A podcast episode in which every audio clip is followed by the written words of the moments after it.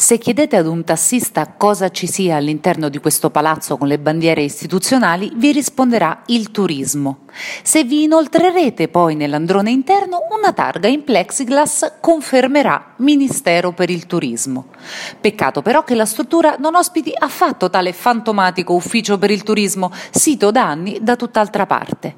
Quando i gendarmi all'ingresso vi fermeranno chiedendo cosa stiate cercando, dite dunque loro che siete qui per semplice turismo. A rigor di logica dovrebbero lasciarvi entrare.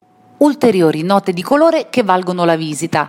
Una vetrata su cui troneggia la scritta centrale telefonica con all'interno un bar e una targa che recita struttura per il rilancio dell'immagine dell'Italia. Bravi, lo state facendo bene.